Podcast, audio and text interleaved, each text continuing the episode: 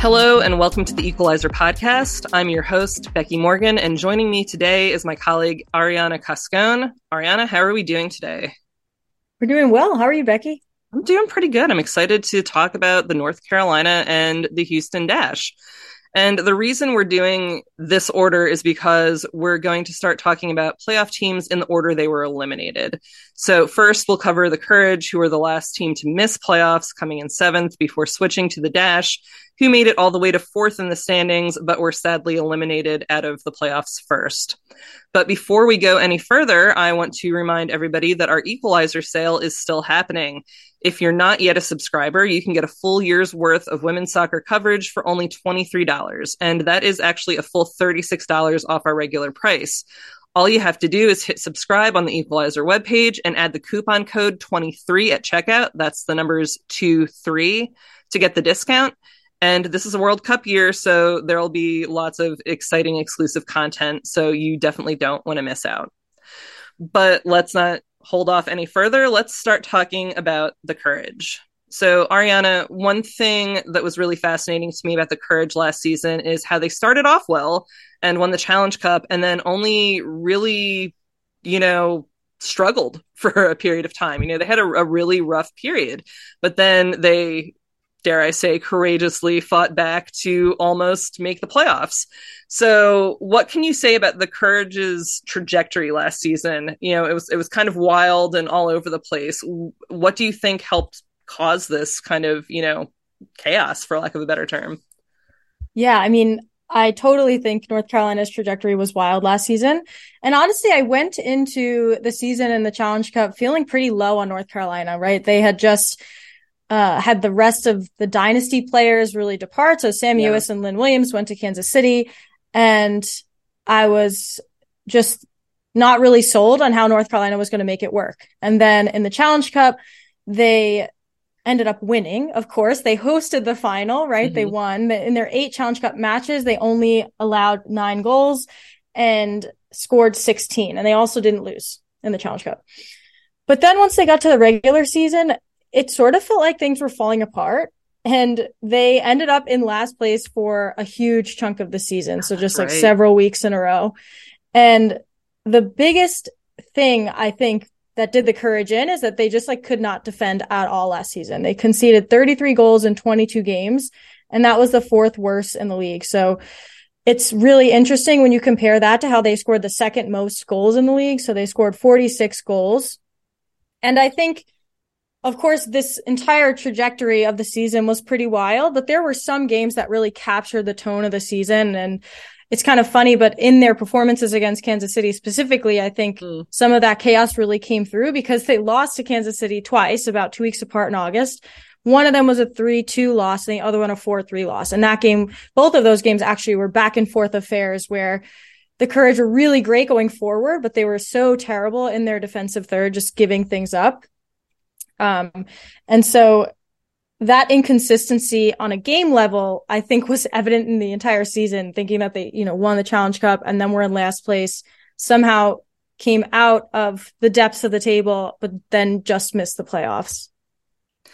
Yeah, and I mean that really is wild. I had forgotten that they were in, you know, really truly at the bottom of the table for as long as they were. So, yes, absolutely inconsistency does seem to be the word to sum up their season. And like you say, they had just traded away a huge number of players. Lynn Williams, Sam Mewis, Crystal Dunn, Kristen Hamilton, Hailie Mace, Jess McDonald, you know, so many, as you called them, dynasty players. So that was obviously a blow and tempered a lot of people's expectations. And then you think, okay, maybe they'll stabilize for 2023. Then they come in and they follow it up with even more shakeup. So let's talk about who they lost this offseason. First, I think obviously the biggest story is Debinha, who became a free agent and moved to Kansas City because apparently Kansas City is like the home for former North Carolina players. Saw people calling them the NC Current, and that like kind of cracked me up. Yes, I saw the ghost the of Courage Courage. passed. Which was very good. and then they sent longtime captain Abby Erceg and defender Carson Pickett to Louisville in exchange for Emily Fox. And then they also sent Merritt Mathias to Angel City in exchange for Tyler Lussi. And they, I think what was most surprising to me was they sent last year's breakout rookie Diana Ordonez to Houston in exchange for a bunch of draft picks and a bunch of money. So, yes, that is a lot of big, important players leaving the team for the second year in a row. So, what impact will these losses have on North Carolina? And I mean, frankly, do Courage fans have cause for alarm for all this turnover in the past two years? Yeah, I think these are really great questions. And I mean, the answer to me is obvious. Yes, of course, I think Courage fans should be a little bit worried thinking about how this season in particular, they're only returning players that accounted for roughly half of their season minutes last year. And that's way below the league average and only better than Orlando, who mm. we've already talked about having a lot of turnover. Um, but in terms of how these impacts or how these losses will impact North Carolina, rather, I think the most obvious one is the loss of Debinha, sort mm-hmm. of like what you said. Um, when I was recounting their inconsistencies last year, they were their attacking performances were pretty good, even though they were conceding so many goals. And I think Debinha was a big reason why they were able to come out from the bottom of the standings. Um, she was scoring a ton of goals, right? She combined with Diana Ordonez to score over half of North Carolina's goals last year. Wow. And then thinking about you know, you mentioned Carson Pickett. So she led the league in assists, right? So these are three big attacking talents that will just not be on the field for North Carolina next year or this, you know, next year, 10 days. and if we're thinking defensively, of course, Pickett's a loss, but Abby Erceg, I think might be a bigger loss and thinking in, in the defensive third. She was the team's captain and she was pretty solid for the courage on the field last year. Um, she had the second best passing score of all NWSL center backs who played at least a thousand minutes last season.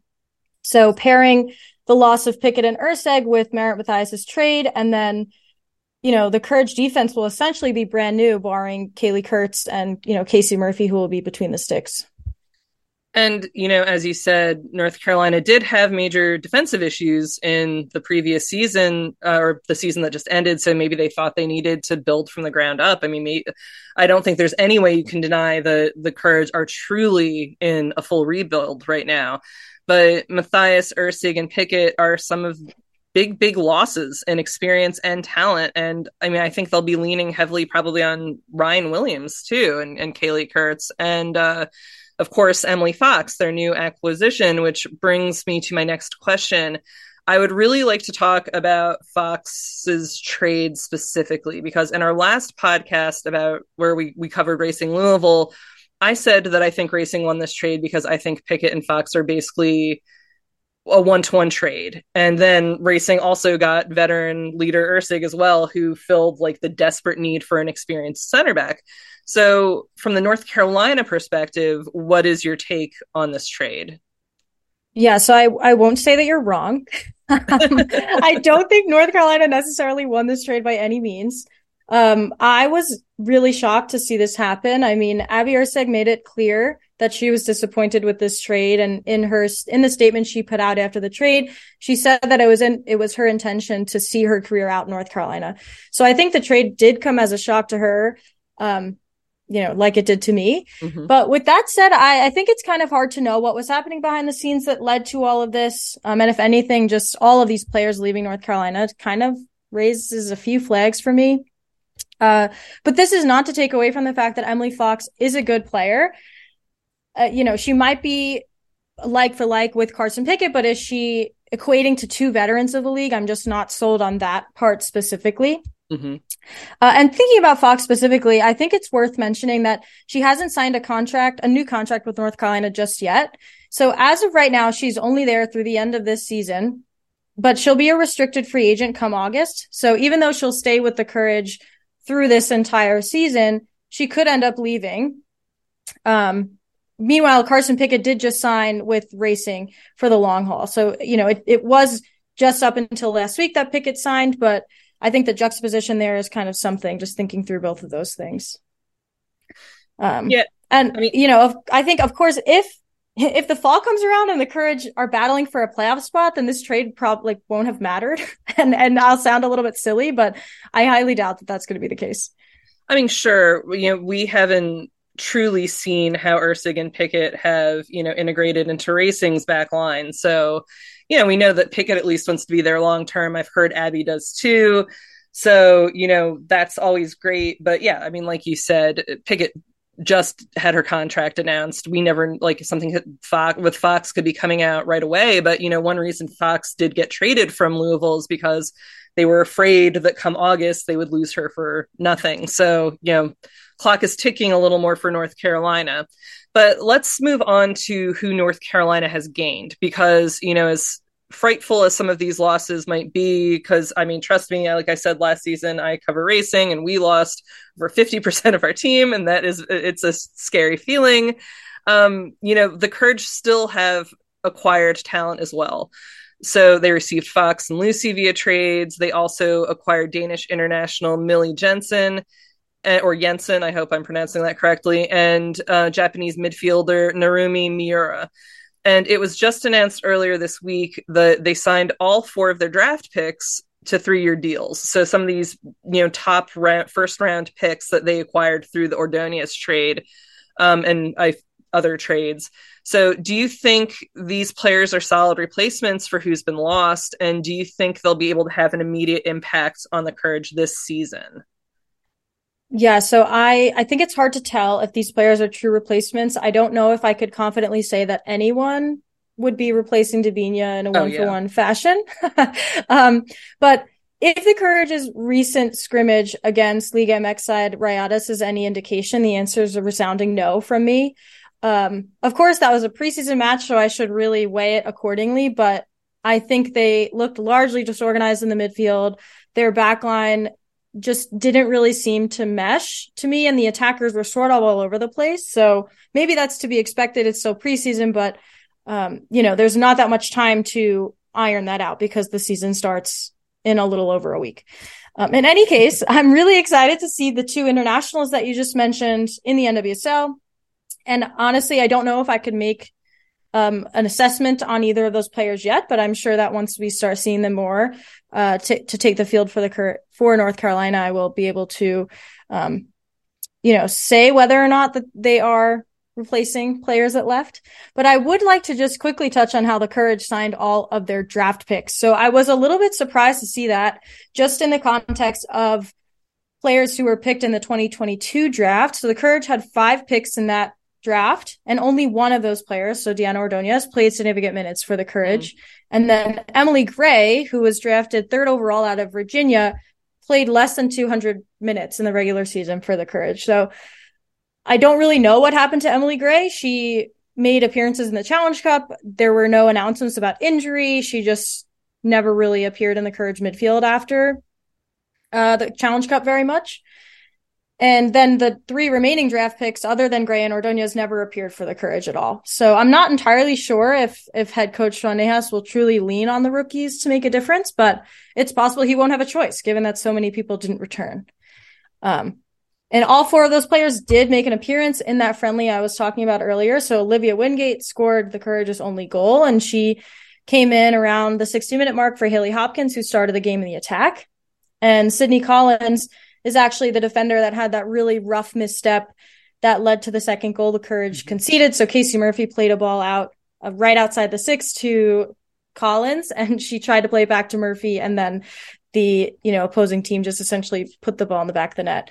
And then Clara Robbins only saw the field for 10 minutes when she subbed in for Denise O'Sullivan. So I actually expected out of those four players, Clara Robbins to have the biggest presence because the midfield is such an area of you know need for the courage. So i don't mm-hmm. know if if she will be seeing only limited minutes or if that was just you know a preseason thing.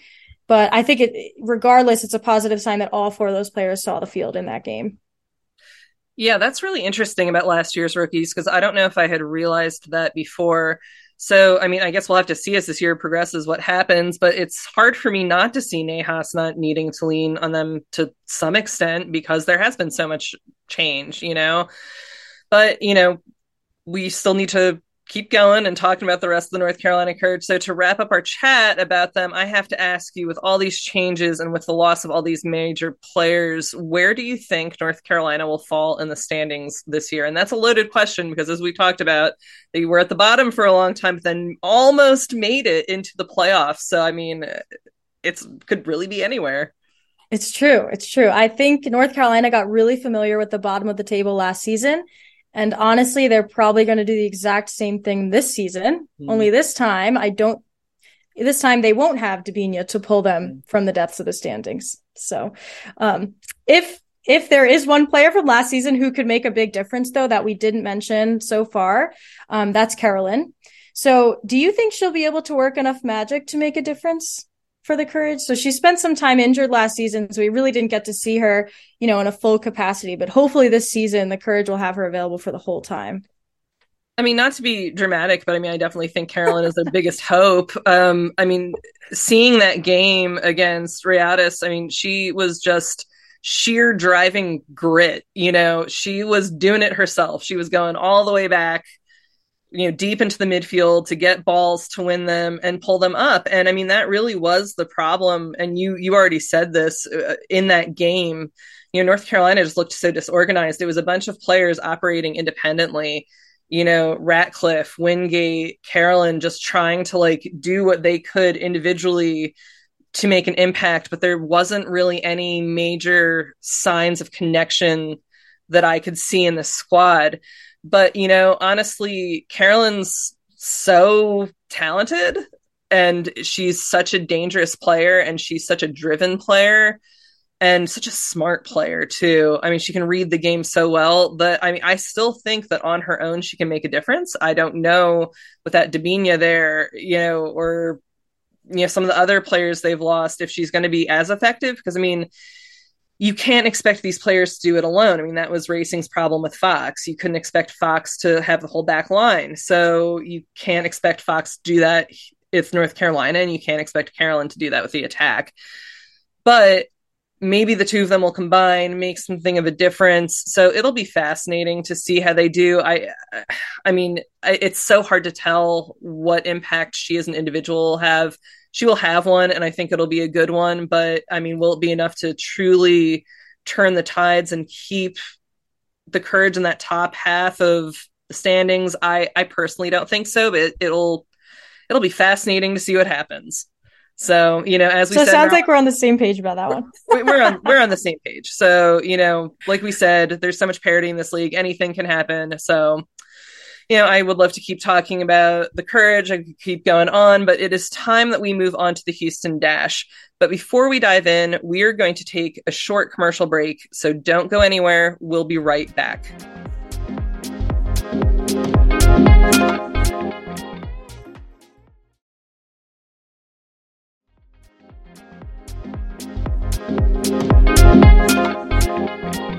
So we're back with more of the Equalizer podcast, and it's time to discuss the Houston Dash.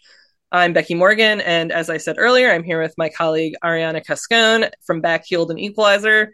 And as a quick recap for the Houston Dash, they were one of the teams to undergo something of a surprising coaching upheaval with James Clarkson getting suspended in April. I don't think anybody saw that coming, honestly. Even with all the coaching stuff that happened, that was really still a big shock. Um, they also lost longtime captain Rachel Daly, who returned to England, but they did replace her with Ebony Salmon from Racing Louisville, who came in red hot and was even flirting with the Golden Boot for a long time. And then they also added defender Caprice Dydasco in August from Gotham to flesh out an already pretty solid defense.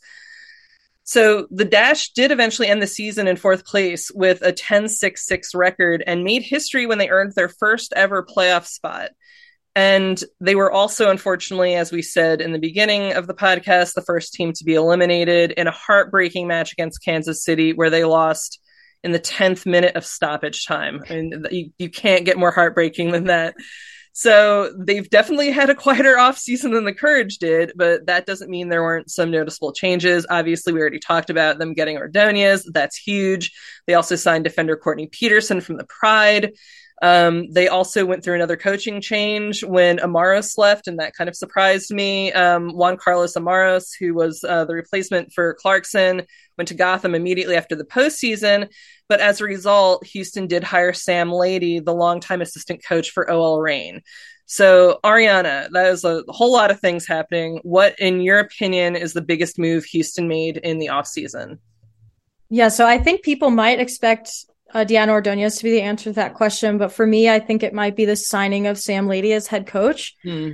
So, of course, hopefully Laity makes it through the season, which I think he probably will, given his stints as assistant coach, you know, for a while with OL Reign. But I think it will be crucial for the Dash to have some coaching stability that they clearly lacked last season. So you mentioned after Clarkson um, was gone, Juan Carlos Amorós came in, but Sarah Lowdon actually was the acting head coach for a handful of games in mm-hmm. between them.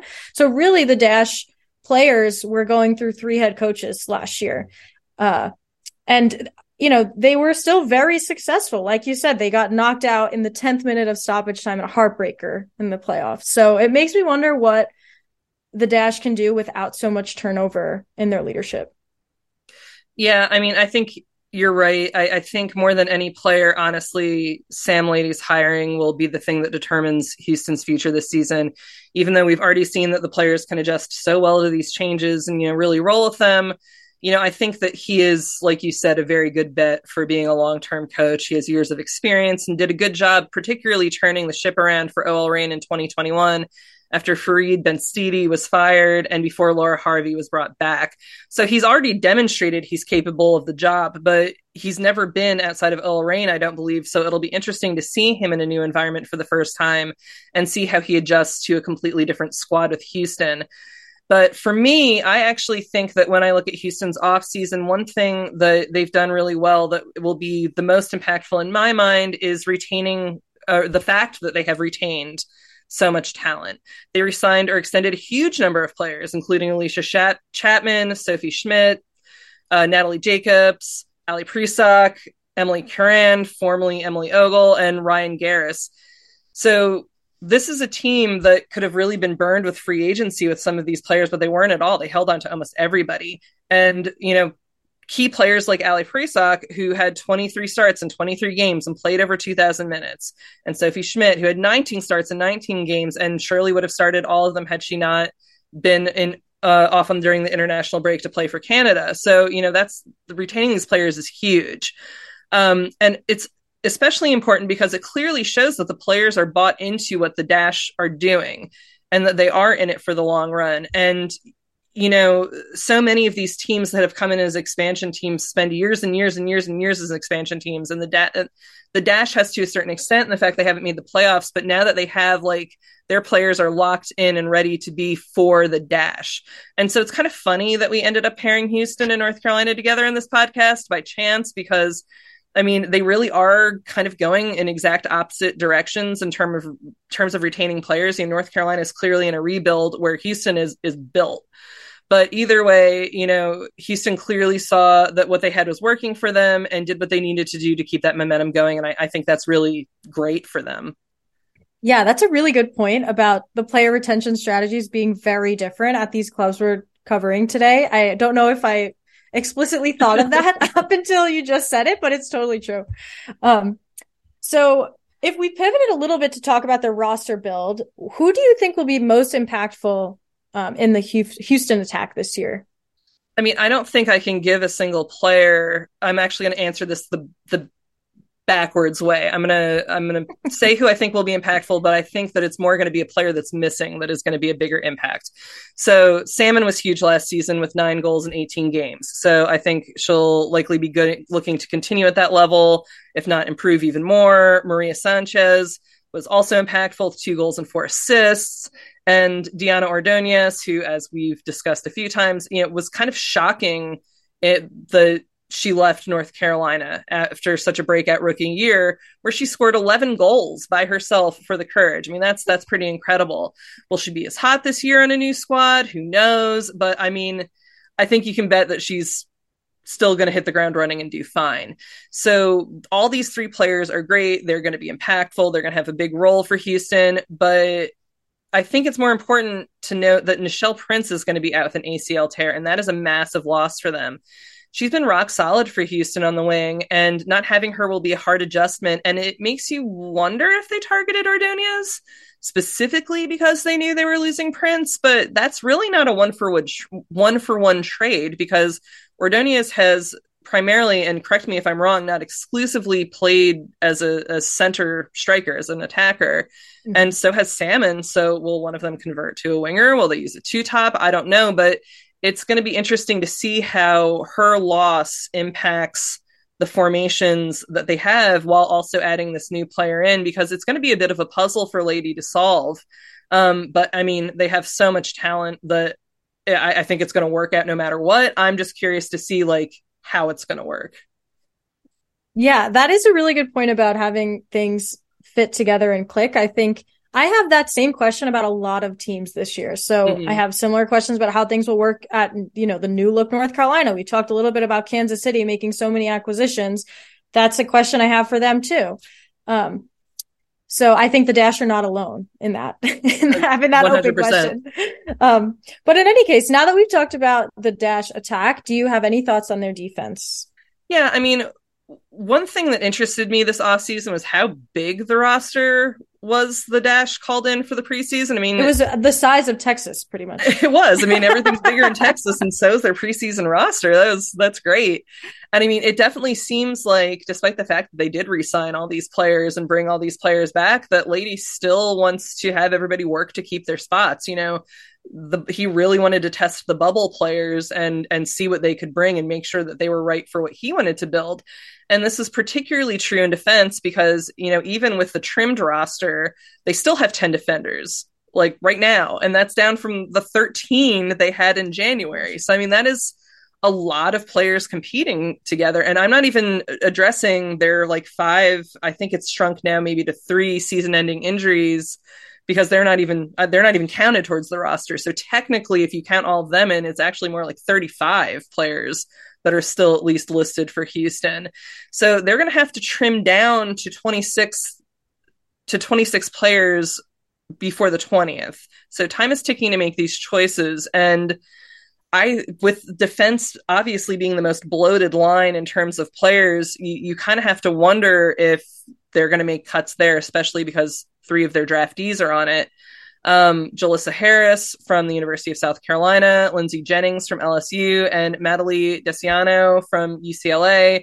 These are all very, very talented players who would have been exciting for any team to draft. I think a lot of people actually thought that Racing may have gone for Harris because of their need for defenders. But I mean, at the same time, they're competing against the likes of Allysha Chapman and Caprice Dydasco and, you know, Katie Lind, formerly Naughton, and Ali Prisock and then also newly acquired players like Courtney Petersen and Natalie Jacobs, you know, who came from the Pride and the Spirit respectively. That's already six defenders that seem pretty locked down because I mean they wouldn't like re-sign Chapman or recruit Petersen just to cut them or waive them. So while you know maybe one draftee could squeeze in Houston's defense, the roster is so stacked. I, I think it's going to be a hard place to break in as a youngster. But I mean, summing up their whole defensive line, I mean, it's it's solid. I mean, they have a ton of players, and then the players that are waiting in the rings, even trying to break through, are talented and might get picked up by teams if they get waived. So I, I think their defense is rock solid. Yeah, I mean, 10 defenders is a lot. Um, yes. but hopefully, of those 10, there are three or four that make some kind of solid combination for Houston. Absolutely. Um, so, you know, given the retention and then also, you know, adding some just lots of people being in this pool. What is your outlook on their postseason chances? Do you think they have better chances than sort of what I described as a bleak outlook for North Carolina? Oh, I think they definitely have better chances than North Carolina. I hate to, I don't, I don't want to be dismissive because I mean, as I say, every single podcast with every single team, this the the thing that is so great about the NWSL is the parity. Like anybody mm-hmm. could shock you. But I mean, just looking at Houston, I think that they have an excellent I mean, to make the playoffs, I I would feel comfortable betting money that they would make it. Well, will they make it all the way to the top? Will they make it? Will they be eliminated in the first round? I mean, I don't know, but I think that they have an excellent shot at making it again. I mean, despite the coaching upheaval and everything they went through last season, they they made it, and then they kept everybody intact for the most part, and then they added a few key pieces. So yes, I think they'll have every opportunity to repeat the success they had last season. Um, uh, so I, yeah, I think that they will definitely have a top six finish this year. What What about you? What's your take on Houston's chances in the new season? Yeah, I think they have a really good shot at making the playoffs again. I think a lot of it will come down to Laity's ability to have this roster mesh and get, you know, the, the best 11 players on the pitch, but also the best combination of 11 players out of their roster and to yeah. try to figure out what that looks like. And of course, like we have been saying for almost every team, for players to stay healthy. Um, but with, you know, if all of those things happen for the Dash, I could totally see them making the playoffs again this season. Yeah, absolutely. Well, that is it for today's show. Thank you so much for listening. And thank you, Arianna, for joining me to talk about the courage and the dash. I had a great time. I hope you did as well. And of course, we'd like to give a special thank you to our distributor, Blue Wire Podcasts, and our producer, Jacqueline Purdy. For the Equalizer, I'm Bekki Morgan, and we'll see you soon as we continue our previews on the next Equalizer podcast.